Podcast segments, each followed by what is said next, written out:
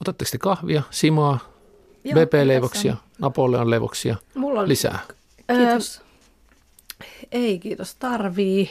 Tai siis mulla on tuossa puolika, puolikas just pöydällä ja niin kahvikuppi Joo, mulla täynnä. on kanssa. Kaikki hyvin. Elsa Heporada Eräs vappu. Kun luin sitä, kiinnitin huomiota siihen, että vuosi, jolloin se on julkaistu, tämä novelli 1923, se oli erittäin koskettavaa. Se pienen pojan kuolema siellä lopussa, hukkuminen oli järkyttävää ja se tuli yllättäen. Ja se on musta aina kiva, kun novellissa, niin kuin olemme kuulleet, pitää olla joku yllätys tai käänne lopussa, mm. mutta että se on surullinenkin, niin se tekee siitä sitten aina jotenkin mieleen painuvan. Tässä äiti Leväskä on äiti, joka huolehtii lapsistaan ja yrittää saada lapsille jotenkin ruokaa ja koulusta ja muusta huolissaan. Mitä Maija Vilkkumaa ja Laura Visapää ajatteli tästä novellista? Joo, samalla lailla jotenkin jätti vähän silleen vereslihaiseksi tässä kyllä, että tässä on tämä leväskä on niin semmoinen jotenkin innokas, aktiivinen, hu- huole, tai se semmoinen niin kuin, ehkä innokas, mutta semmoinen niin kuin tohottaa ja hoitaa perheensä asioita ja mies on sairaalassa ja käy katsomassa sitä ja sitten se on, niin kuin, se on aina, kun ihmiset niin kuin lapsistaan huolehtii, niin siinä on jotain semmoista sydäntä särkevää, kun nekin puhuu, että hänen tyttärensä on siis mielisairaalassa, niin siitä puhuu, että mitenskö tämä ja, ja sitten tämä poika, joka lopuksi kuolee, niin miettii sitäkin, että onko se tulos hulluksi, että, että se tota noin, ja sitten sit se kuoleekin, että hukkuu. Että on se jotenkin, on se tota, kyllä jotenkin tosi sydäntä särkevää. Sitten vaan mietin, kun tämä tyttö oli siellä mielisairaalassa, niin mä mietin, että että ei se tässä tunnu yhtään mikään hullulta, vaan ihan vaan sellaiselta niin kuin mielikuvitusrikkaalta lapselta, että mä en tiedä, onko se ollut niin kuin kirjoittajan tarkoituskin vaiko eikä. Niin, että ehkä tämä äiti tässä vaan ylipäätänsä pohtii samalla lailla, kun se on valmis ajattelemaan, että tämä ikään kuin profeetaksi itseään uskova poika saattaa olla hullu, niin se ajattelemaan, että ehkä se myös se hullujen huoneella oleva tytär on ollut tällainen kirkaskatseinen, aatteellinen ihminen, joka on uskonut ehkä johonkin muuhun, jonka yhteisö on sitten vaan tuominnut ikään kuin niin. hulluksi.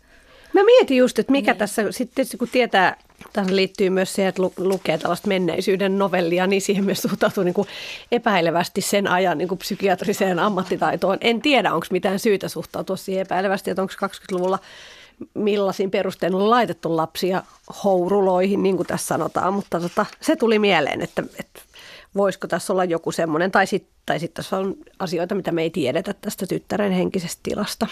Ja sekä mikä, mikä oli minusta tässä kauhean koskettava oli se, että tämä on ikään kuin vappuna tapahtuu. Ja kaikki kyselee, että oletko menossa Marsille. Ja se Joo. sanoo, että ei se nyt voi mennä, koska on niin paljon, lapset kyllä menee, mutta sillä on niin hirveästi ikään kuin muuta huolta näistä läheisistä ihmisistä. Ja se kulkee ympäriinsä. Ja, ja sitten samalla siinä kuljetetaan sitä, että se pohtii, että missä tilassa sen poika on ja onko se poika outo vai jotenkin ehkä vaan erityisen lahjakas ja empaattinen henkilö. Ja sitten se kohtaa sen pojan opettajan – kun siinä on aiemmin nimenomaan kuljetettu sitä, miten ihmiset ajattelee siinä yhteisössä, että se poika on liian erikoinen ja hullu, mutta sitten tulee vastaan opettaja, joka kirkkain silmin sanookin, että tämä on sen kultapoika ja tällaista lasta ei ole koskaan aiemmin nähty. Ja se lukija ikään kuin kulkee siinä mukana ja yhtäkkiä myös se alkaa nähdä tämän tilanteen uudella tavalla ja tajuu, että tämä poika on jotenkin todella ihmeellinen ja sitten se menee kotiin Kyllä. vain kuullakseen, että se on kuollut se lapsi. Sitten tulee jopa semmoinen niin kuin jollain tavalla sitten lukija, kun ne esitetään nuo jutut peräkkäin, tapahtuu taas peräkkäin, niin siitä rupeaa miettimään semmoista, että onko tästä joku tällainen syy- ja seuraussuhde, että, että heti kun niin kuin liikaa, tai tämmöinen niin kuin ajatus jostain semmoisesta kohtalosta, että jos liikaa niin kuin luottaa ja uskoo, niin, tota, niin sitten siitä, siitä seuraa jonkinlainen tällainen rangaistus. Että tota, että sehän on tosiaan, se on niin kuin tosi iloinen se äiti ja jotenkin sillä jotenkin se, se asia kannattelee sitä, että opettaja sanoo, että poika on hyvä ja sitten yhtäkkiä sille tulee sellainen, myöskin tässä on tällainen niin kuin pieni niin kuin maaginen ö, twisti siinä, että se yhtäkkiä jostain syystä tajuu, että nyt joku on huonosti ja lähtee juoksemaan kotiin päin. Ja sitten käykin ilmi, että, että se, että se jotenkin se niin kuin aavistaa. jäitä ja miettinyt, että miten huonossa kunnossa ne jäät on.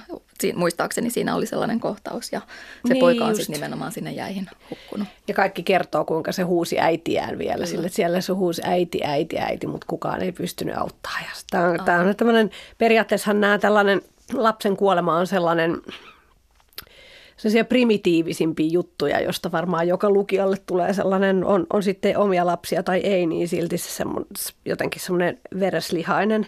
Että tämä on kyllä tällainen, tietysti mielessä siinä mielessä mä mietin, että tämä muistuttaa vähän jo 1800-luvulla oli paljon sellaista ehkä semmoista niin kuin romanttista ja myöskin siis siinä mielessä romanttista, että oli paljon tämmöisiä isoja tunteita ja, ja sitten myöskin, myöskin toi niin kuin tietynlainen aavistamisen ja kohtalon niin kuin, niin kuin vivahde tuossa vieressä, niin se, se näkyy siinä kanssa. Miten sitten tämä ikään kuin kristinuskon suhde sitten työväen aatteeseen? Se oli myös tässä Hilja Hahdin novellissa, joka luettiin aiemmin.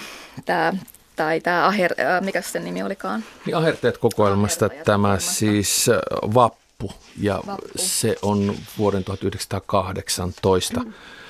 Mutta kun mä mietin näitä kuutta novellia, jotka Joo. on siis tämän kertaisen kirjakerhon kirjat, niin missä järjestyksessä te luitte nämä kun sanoit äsken, Joo, että niin luettiin aiemmin, aiemmin. Niin mä nimittäin kyllä, aloitin aivan. sen takia tästä Elsa Heporaudasta, että Joo.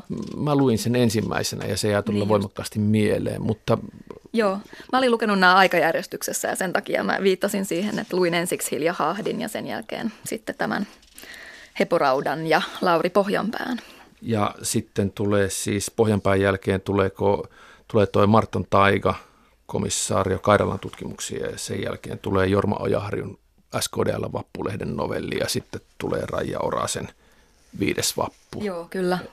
Mutta entäs Maija sitten? Mä luin näitä jotenkin semmoisessa epämääräisessä järjestyksessä. Mä taisin lukea ensin osan tästä Raija Orasesta, joka on kaikista pisin, ja sitten mä luin kai Taigan ja Haahdin ja sitten Heporaudan ja sitten Pohjanpään ja Joo, ei kun kyllä tämä Vappu 78 meni jossain vaiheessa myös. Ja sitten viimeisenä toi tota Raija Orasen novelli niin kuin loppuun.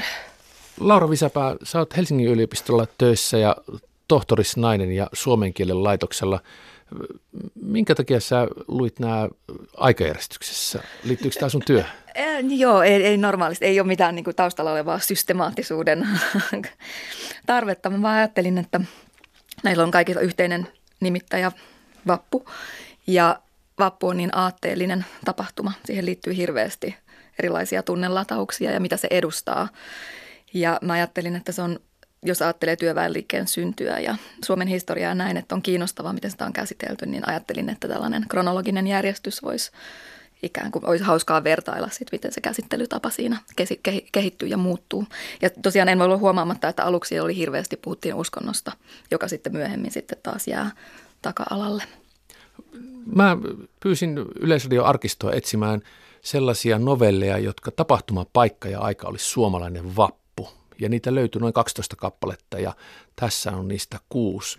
Mutta mitä tulee järjestykseen, muusikko Maija Vilkku, mä, mä tiedän ainakin sun työstä sen, että sä mietit hirveän tarkkaan omien levyjen biisijärjestyksen. Joo.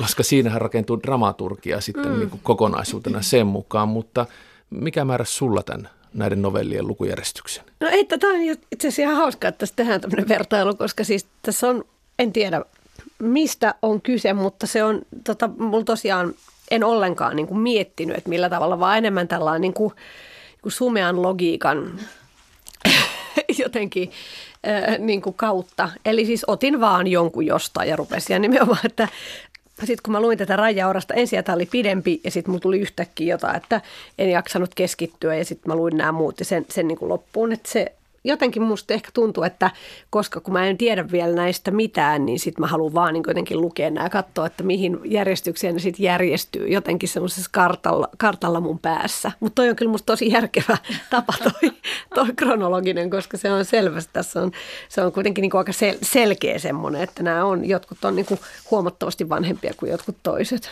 Mä kiinnitin siihen kanssa huomiota, mitä sanoit Laura siitä, että mitä lähempänä ollaan 18, mm. niin sillä on erittäin suuri merkitys suomalaiselle työväenliikkeelle tappion jälkeen ja se vappu on merkityksellinen ja tämä Hiljahahdin tai Hahti, kummin se nyt sitten pitäisi sanoa, mä sanon se Hahdin Ahertajat-teoksen Vappu-niminen novelli on siis vuodelta 18 ja yllätyin tästä, että tässä on kristillinen perusvire. Ei oikein niin kuin mitään saada niin kuin konfliktia aikaiseksi, koska Jumala määrää kaikesta ja Jumala sen niin kuin myöskin sen työväenliikkeen kohtalon sitten määrää ja merkittävä ilmestymisvuosi 18. Kyllä. En tiedä, mutta ajattelin niin, että tämä on täytynyt ilmestyä sitten kansalaissodan jälkeen. Siis mulle tuli tästä jopa sellainen olo, kun jotenkin kun tätä luki, mä, mä en siis tiedä Hiljahahdista mitään muuta kuin me puhuttiin just Lauran kanssa, että Suomen kielen laitoksen semmoisissa pääteoksissa Auli Hakulisen muist, ja Carlsonia, niin tuossa nyky-Suomen lauseopissa taitaa olla jatkuvasti esimerkkilauseena. Mielikirjailijani on Hilja Haahti, jos pitäisi sanoa, että, että mikä siinä on niin kuin subjekti. Kyllä. Subjektin analysoiminen on suomen kielessä todella hankalaa usein, mutta tota, kumpi se muuten on, Hilja Haahti? Niin no, se liittyy siihen eksistentiaalilauseen kysymykseen, Joo, kyllä. että mikä sen kyllä. rooli on. Kyllä, Tästä kyllä. muuten huomaa, että Maija Vilkkumaa ja Laura Visäpäät, minä tiedän tämän, mutta nyt kuulijatkin tietävät, että te olette opiskelukavereita. Joo. Kyllä, 90-luvulta. Mutta niin tästä Hilja Hahdista hyppäsin tähän tota, eksistentiaalilauseeseen, mutta siitä, että, että kun mä en tiennyt tästä mitään ja mä en ollut edes siis katsonut, minä vuonna on tehty, niin mä mietin jopa, kun tämä loppuu tänne, että – siellä kirkossa köyhät ja rikkaat saman rintaman sotureina lauloivat voittovirttensä suurelle kuninkaalle, jonka vanhurskauden valtakuntaa he odottivat. Niin mä olin sille, että tämän täytyy olla niin kuin ironiaa. Mä ajattelin myös, että onko tämä ironinen tämä koko novelli nimenomaan. Mä en ollut varma, mä jäin miettimään sitä, että miten tätä nyt tulkita. Ja että mikä tämän, koska tässä on nimenomaan tämä ihminen, joka nämä menee tota, Helsinkiin ja näkee siellä ikään kuin tällaisen työväen marssin ja sitten tämä jollain tavalla myötäilee, oliko se Jooseppi päähenkilö, mies nimeltään. Joo, Jooseppi Ailakki. Ailakki, ja Joo. häneltä sitten kysytään, että oletko sosialisti, ja hän siihen, että ei, koska sosialistit haluavat tuhota ja me haluamme rakentaa. Nämä sosialistit haluavat vihata ja minä haluan rakastaa ja rakentaa ikään kuin tällaisen uskonnollisen kehyksen siihen, että ei tarvitse ikään kuin kulkea yhden aatteen perässä, vaan jos uskoo ja ymmärtää laajemman kuvan, niin ei tarvi ylipäätänsä nojautua minkäännäköisiin aatteisiin. Eli sikäli tässä tulee sellainen kuva jostain aika naiveista ihmisistä. Myös tämän mm. tyyli on alusta asti ikään kuin tällainen hyvin hurmoshenkinen ja, ja jo, jollain tavalla romanttis-naivistinen, jolloin tästä tulee nimenomaan tästä pätkästä, jonka lopussa luit ikään kuin niin. jonkinnäköinen ironia tai satiiri, että siellä ne ihmiset sitten istuivat kirkossa ja uskoivat, että Jumala pelastaa niin. ja toisin kävi, josta on kirjoitettu tosiaan ehkä ennen jo sitä sisällissotaa. Tai niin, ehkä lopetettu sen niin jälkeen. Lopetettu sen. Mä ajattelin ihan samaa, että se on kirjoitettu ennen ja sitten Joo. se tuho ja että Kyllä. Jumala ja Kyllä. on oikeus ja Kyllä. järjestys nyt sitten maassa tällä tavalla. Just tuo, mitä sanoit, tuhota. Kyllä. Ja tässä olisi taas ikään kuin tämä novellin sitten käänne siellä lopussa, että on pitänyt lukea vähän niin kuin pokkana ikään kuin, että tässä nyt kerrotaan tällaisista ihmisistä ja sitten tuo viimeinen kappale kääntääkin sen ympäri. Niin.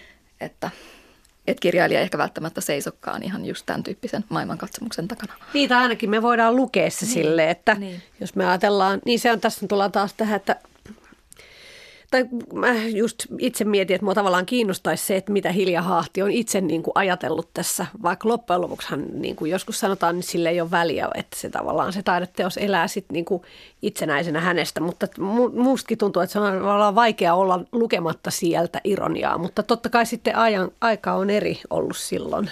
Kolmas, nythän tämä pyörii kuin joku ruletti tässä, mutta kolmas kuudesta kuudesta kirjakerhon novellista on Lauri Pohjanpaan Kultaiset langat ja muita kertomuksia kokoelmasta Viimeinen vappu. Ja sekin on hyvin vanha suomalaiseksi kirjallisuudeksi 1923. Siinä tällainen kymmenennen vuoden ylioppilas, jos oikein muistan. Siis tällainen opinnot käytännössä kesken ajelehtiva tyyppi Helsingissä 1910-luvulla. Mitä Laura Visäpää ja Maija Vilkkumaa ajatteli tästä novellista, kun Tämä oli ehdottomasti mun suosikki novelli. Tässä oli tosiaan tämä yksinäinen, tai se tuntui kauhean yksinäiseltä tunteiden vallassa oleva tosiaan kymmenennen vuoden ylioppilas vappupäivänä, joka – silloin on ollut selvästi hirveän vaikeaa päästä eteenpäin opinnoissa, mutta nyt jostain syystä tämä alkaa näin, että jostain syystä se on ajautunut ikään kuin tällaiseen hurmokseen, jossa kaikki sujuu, kaikki toimii. Tämä on aike, tähän voi helposti samastua tällaiseen tuntemukseen, jolloin yhtäkkiä joku on loksahtanut päässä niin, että tuntuu, että voi tehdä ihan mitä tahansa. Ja pian, pian käy ilmi, että tämä on tapahtunut ihan tällaisen niin kuin kummallisen sattuman myötä, että se on vaan tavannut jonkun ihmisen, joka on sanonut, että hänpä on menossa filosofian tenttiin. Ja tällainen aivan pieni sattumus on sitten jostain syystä herättänyt tämän mielettömän tunteen palon. Ja niin kuin tässä myöhemmin nähdään sitten, niin vastaavasti sitten kun hänelle sanotaan jotain ikävää, niin yhtä nopeasti ikään kuin tämä hurmos sitten häipyy. Ja, ja tämä, on, tämä on tosi mun mielestä mielettömän hieno 20-luvulla kirjoitettu kuvaus ikään kuin siitä, miten ihmispolo täällä kulkee ja pienten sattumusten myötä niin kuin ailahtelee tunnetilasta toiseen. Mitä Maija Aatumäen tämän ikuisen ylioppilaan elämästä ajatteli? Kuten itsekin olen. Ja kun tota noin, mä oon ollut jo 20 vuotta kirjoilla yliopistossa. Muakin hämmästää musta ihan mielettömän hienosti. Mä mietin, että mistä mä tiedän Lauri Pohjanpään. Se varmaan silloin muutama runo, jota mä oon joskus jossain niin kuin lukenut lapsena. Tämä jotenkin ensinnäkin just tämä, nämä on ikään kuin ikuisia aiheita, joiden takia tässä oli monta sellaista, joiden takia tuntuu, että tämä oli jotenkin ajaton, vaikka tietenkin toi Helsingin kaupunkikuva ja kaikki se, miten ne asuu ja noin, niin siitä niin kuin tajus, että nyt on, nyt on niin kuin, ollaan eri ajassa kuin nyt, mutta ensinnäkin, että se hirveästi korostaa sitä, että kuinka se ennen oli aina niin kuin pakottanut itsensä päättämään, että nyt opiskelee, mutta sitten ei tullut mitään, koska hän oli pakottanut itsensä, että nyt tuli tämmöinen aito päätös. Siitähän puhutaan edelleen tosi Joo. paljon tällaisena henkisenä niin kuin ikään kuin työkaluna ja siihen on itsekin niin kuin jotenkin huomannut, että on olemassa kahdenlaisia päätöksiä, jos toiset on aitoja. Monet, jotka on vaikka lopettanut tupakoinnin pitkän ajan päästä, niin puhuu just tästä, että yhtäkkiä vaan yhtenä päivänä oikeasti päätti. Niin tässä on, niin kuin puhutaan tästä pitkään.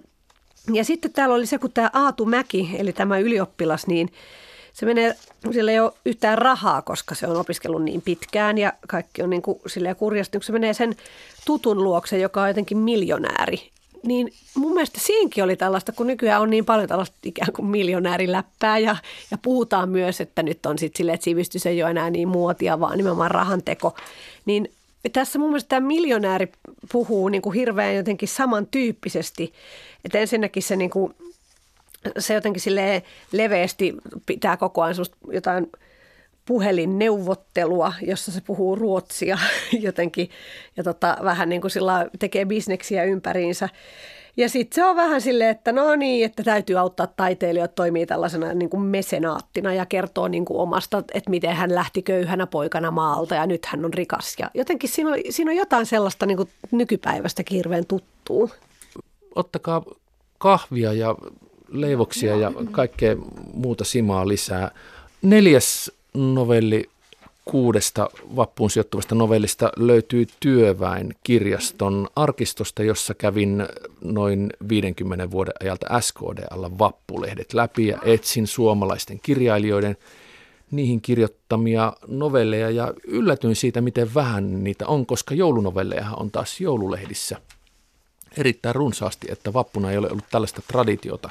Joo. Mutta vuodet 1978 Jorma Ojaharju – on kirjoittanut vappulounaalla Hitsarin kanssa. Ja tässä on kyllä sitten 70-luvun asenteet ja se työväen vappu. Ja tässä on siis kaksi miestä vappulounaalla ja toinen heistä on Hitsari ja lopussa paljastuu, että kumpi. Työväenliikkeen voimaa mä luin tästä aatetta, jälleen punalippu ja sitten vallankumouksen ja jonkun semmoisen Neuvostoliitonkin läsnäolon. Ehkä jotenkin sitten myöskin teksti ulkopuolelta. Ja siis SKDL-lehdestä, mutta tästä täytyy sanoa, että tässä oli kyllä niin kuin onneton rakenne. Joo, tämä, oli, tämä, oli niin kuin, tämä oli musta jotenkin sillä tavalla, että kirjoittasitko sä meidän vappulehteen nyt jotain Joo, ja no Joo. en mä nyt vielä tiedä ja milloin se olisi, no viikon päästä ja sitten se tulee se deadline ja Joo.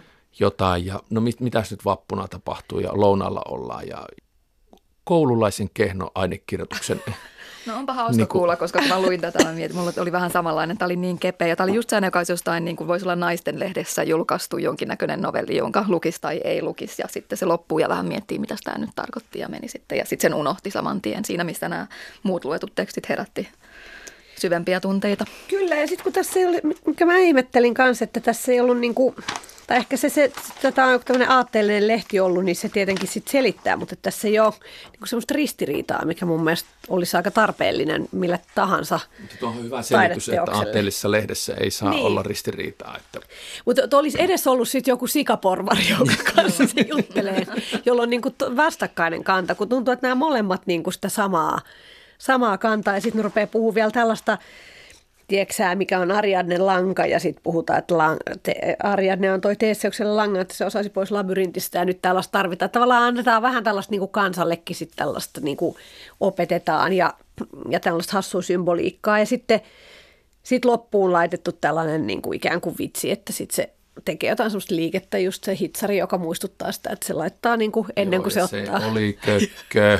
Kyllä. Ennen kuin hän ottaa Että- veitsen niin kuin- käteen, niin tekee nykäsee ikään kuin. Kyllä, niin se oli sitten se. Niin. Ja se oli niin kuin tämä niin kuin novelli. Se teki tästä novellin No, niin, sitten sepä ilmeisesti se. kirjailijan mielestä. Kyllä, Niin. kyllä. Niin kuin, Olihan tässäkin kuitenkin vähän tätä kyräilyä, jos toistan itseäni siitä, että pohditaan, että kuuluuko toi samaan jengiin nyt mun kanssa vai onko siitä tullut luin herraskainen, sitä, niin kuin, että sen että tyyppistä taas. SKDL-lehdessä, onko se vähemmistöä vai niin kuin, mitä se nyt oikein niin. sitten on. Joo, että tämä joo. oli tärkeää tässä vaiheessa 78 vielä niin kuin erottaa, että mitäs porukkaa sitä nyt ollaan sitten SKDLn sisälläkin. Että Niin, joo, sitä oli, mutta sitten se ei mun mielestä niin kuin ei sitä kyllä syntynyt. se Ei, ei, se oli ei. Kyllä mä sanoin, että niin kuin meni kyllä hukkaan niin kuin sekä rivit että, Se oli että se hitsarius, joka vappulounas. sitten paljasti, niin kuin toi sitten rauhan lukijalle. Aa. Oli hänkin vaan hitsari sitten Niin. loppujen Aa, mä en lopuksi. kanssa tainnut, mä mietin, että täällä hitsarilla on tästä pakko olla joku merkitys, mitä mä en tajua, mutta se on tietenkin Se on just se. se, että se niinku toi tämmöisen vapahduksen tälle ikävälle tunnel, niinku pelolle, että Kyllä. toinen olisikin ollut herra.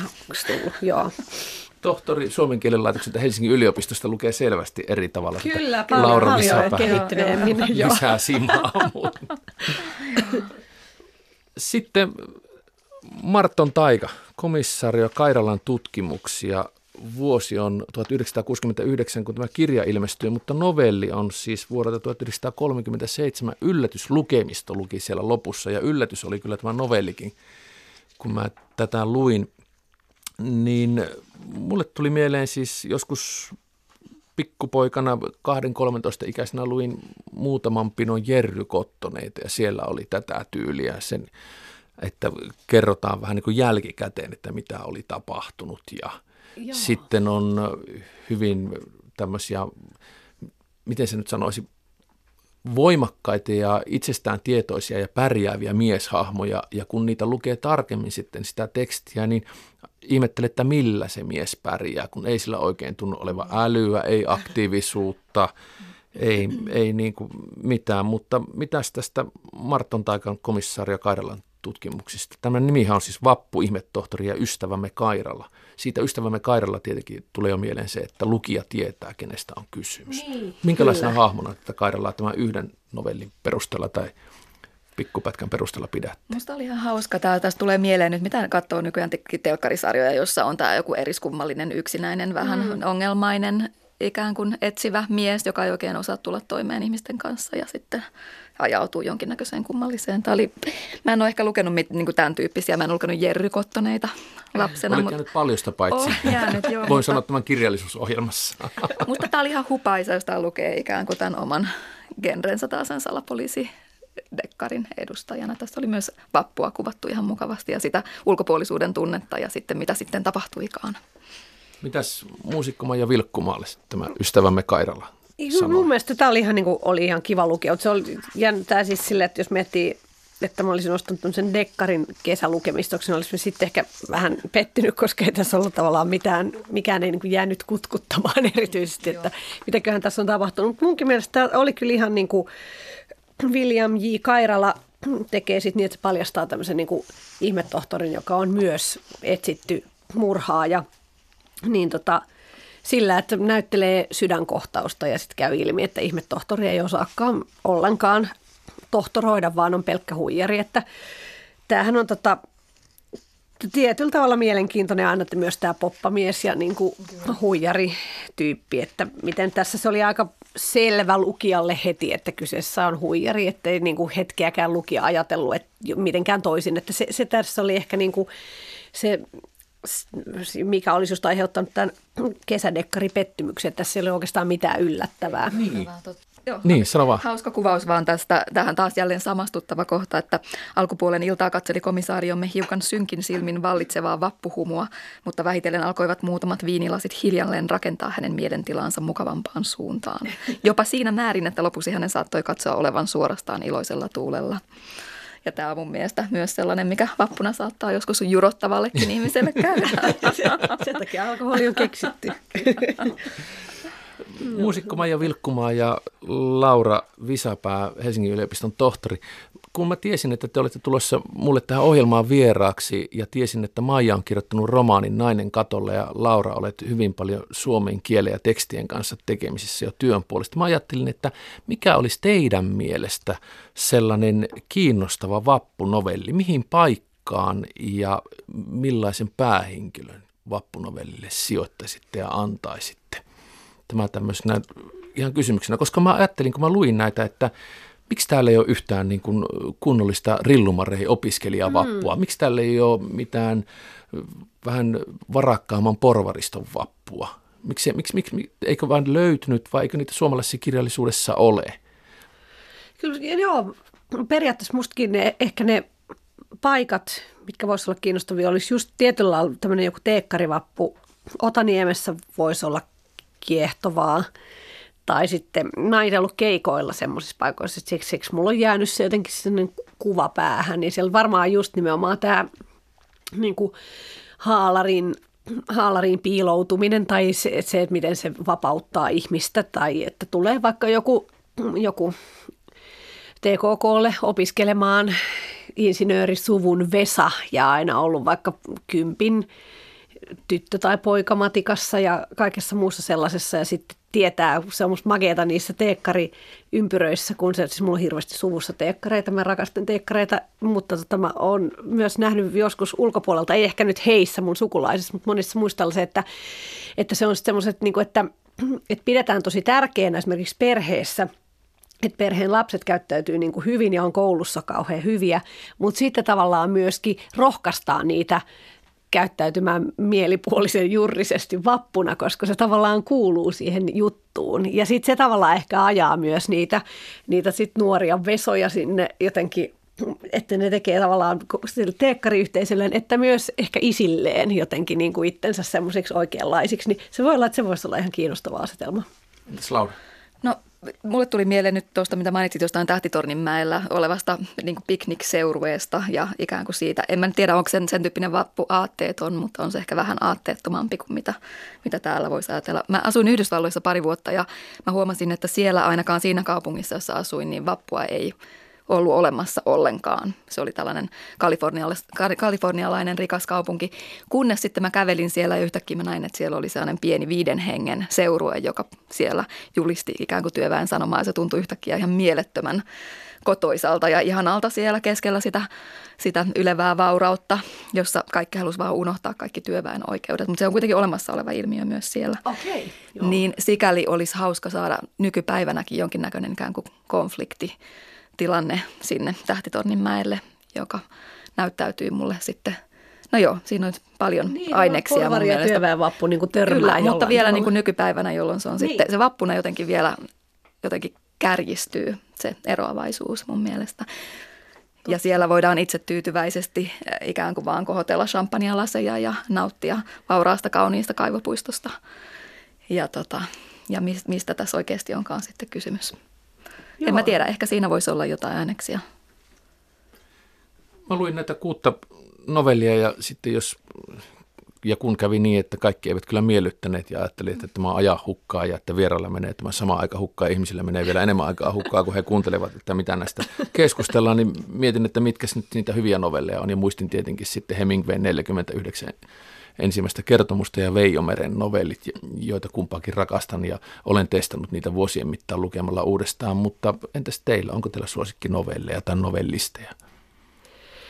Mä oon lukenut ihan hirveän vähän novelleja, täytyy kyllä myöntää siis toi tota, Chehovin joitain novelleja joskus, jotka on tietysti hienoja. Sitten tota noin, sitten me ollaan oltu siis molemmat et säkin ole ollut, Laura, Nobelistiklubissa joskus yliopiston semmoisessa kirjoittajakurssilla. Niin siellä oli meidän ystävä Nobelistiklubi. Tuve Aro. Niin, se on Joo. kirjoittanut paljon novelleja. Joo, Joo. kyllä. Ne on semmoisia niin eri, tavallaan ei ehkä niin perinteisiä novelleja, ettei niissä välttämättä ole haukkakohtaa ja ristiriitaa, mutta semmoisia niin. niin lyhyitä. Joo. Rosa Liksomia mä luin joskus nuoruudessa niin innoissani. Joo.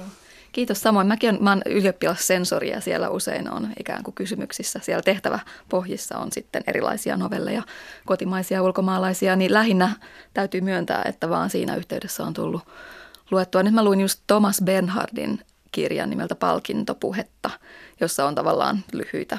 Ne ei, ne oikein ehkä täytä novellin kriteerejä, mutta kuitenkin tosi lyhyempiä kertomuksia, mutta tosi vähän on tullut luettua itse asiassa novelleja. Sen takia ehkä nämä oli, osa näistä ei ollut hyviä, mutta mulle ei ainakaan mennyt aika hukkaan näitä novelleja lukiessa. Päinvastoin ihasteli varsinkin tätä vanhempaa niin novellistoa. Siinä joo. joo. Joku kiinnostavuus tässä on selvästi, että kun mennään 20-luvulle ja 18, niin heti tiivistyy. Se on totta, se tiivistyy. Minusta, että Jumpa Lahirin, hän on tavallaan, voi sanoa, että ne on novelleja, niin ne on ehkä semmoisia, jotka vaan niin kuin, ja niistä on kyllä pitänyt tosi paljon. On se, on se tietyssä mielessä, se on varmasti siis ei ole ihan helppoa, mutta on se sitten onnistuessaan aika hienoa, että saa semmoiseen niin lyhyempään muotoon sitten sellaisen jonkun selkeän draaman kaaren ja kokonaisen maailman. Nimenomaan. Laskenko oikein siis kuudes eli viimeinen Joo. novelli Raija Orasen Nainen, joka syö junassa appelsiinin novellikokoelman vuodelta 1977 ja novellin nimi on Viides vappu. YH-äiti, muistaakseni Kaarina etunimeltään kaksi aika pientä lasta, Helsinki, Hakaniemi, punaliput liehuu, Vietnamin kyltit ovat ilmassa ja köyhyys ja pärjääminen yksinhuoltaja-äitinä on hyvin ajankohtainen kysymys. Elämän suunta ja ehdot on se, joka vei hyvin pitkälle tätä aika pitkää, monta kymmentä sivua pitkää novellia. Joo. Ja sitten siellä oli, luin yhteiskunnallista tilaa, palkkaa, työ, opiskelun merkitystä ja sitten siellä oli tällainen marksilainen talousteoria, jossa oli devalvaatiot ja sitten myöskin työläisen asema tässä – silloin vielä vähän jälkiteollisessa Suomessa, mutta kuitenkin niin kuin nyt ajatellen aika runsaasti töitä tarjoavassa hmm. maassa. Niin mitä te tästä ajattelitte naisina, luitte tätä YH-äitiä? Nimittäin luin siitä siis tällaisen niin kuin äitiyden – naiseuden itsenäisyyden siinä vaiheessa, kun se menee sitten sinne vanhempiensa tai isänsä luo, jolla on uusi vaimo, että mikä on naisen itsenäisyys ja mistä se syntyy ja kuinka se voi menettää yllättää. Ja... Ikääntyminen oli tässä mun mielestä myös yksi teema, joka tuli täällä. Se koko ajan tarkkaili sitä, että miltä ihmiset näyttää, miltä niiden kädet näyttää, onko ne vanhoja, ajatteleeko sen isä, että se on vanhentunut. Eli tämän myötä, kun silloin on jo lapsia ja millainen asema pitäisi ja suhde omiin vanhempiin, se oli siellä mun mielestä myös tuli. Siellä oli hirveän selvästi paljon. Laura on lukenut tämän naisen. Joo, kyllä, joo, selvästi. Joo. On voinut itsekin pohtia tällaisia kysymyksiä joskus. Joo, se on muuten ihan totta, en tullut ajatelleeksi, tota, mutta kyllä ehdottomasti on se. Ja sittenhän siinä on myös se, just tämä äidin tavallaan se niin kuin väsymys ja sitten myöskin sit huono omatunto siitä väsymyksestä, että kun hän on tämä politiikka ja sitten tuntuu, että ei kuitenkaan, tässähän oli just se, että tuntuu, että se ei niin kuin ollut, se ei nähnyt olevansa tai uskonut olevansa tarpeeksi poliittinen kuitenkaan tänne hän tulee taksilla Taksilla, kun on niin kova kiire ja Joo. hirveän noloa. Vaikka ei ole rahaa. Taksilla. Joo, eikä yhtään rahaa.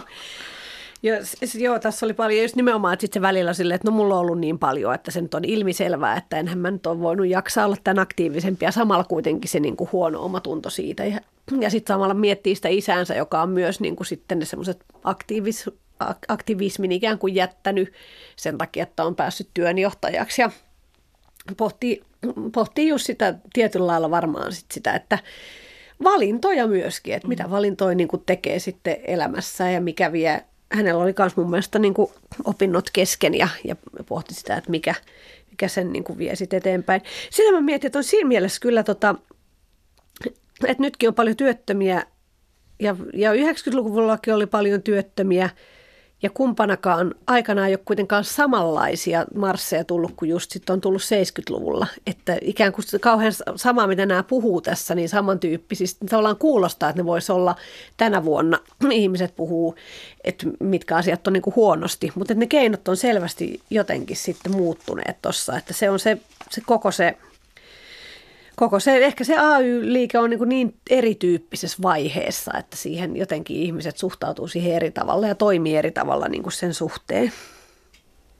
Se, mikä oli myös kiinnostava, oli sen suhde tähän uuteen äitipuoleen. Ja hyvin Joo. kompleksinen suhde. Äitipuoli ehkä oli porvarillisempi tai näin. Ja sitten se alkaa pohtia siellä myöhemmin, että onko nämä sen omat elämänvalinnat, poliittiset valinnat sitten myös jo seurausta ikään kuin hänen omista ihmissuhteistaan. Ja että siirretäänkö me ikään kuin, politisoidaanko henkilökohtainen sillä tavalla.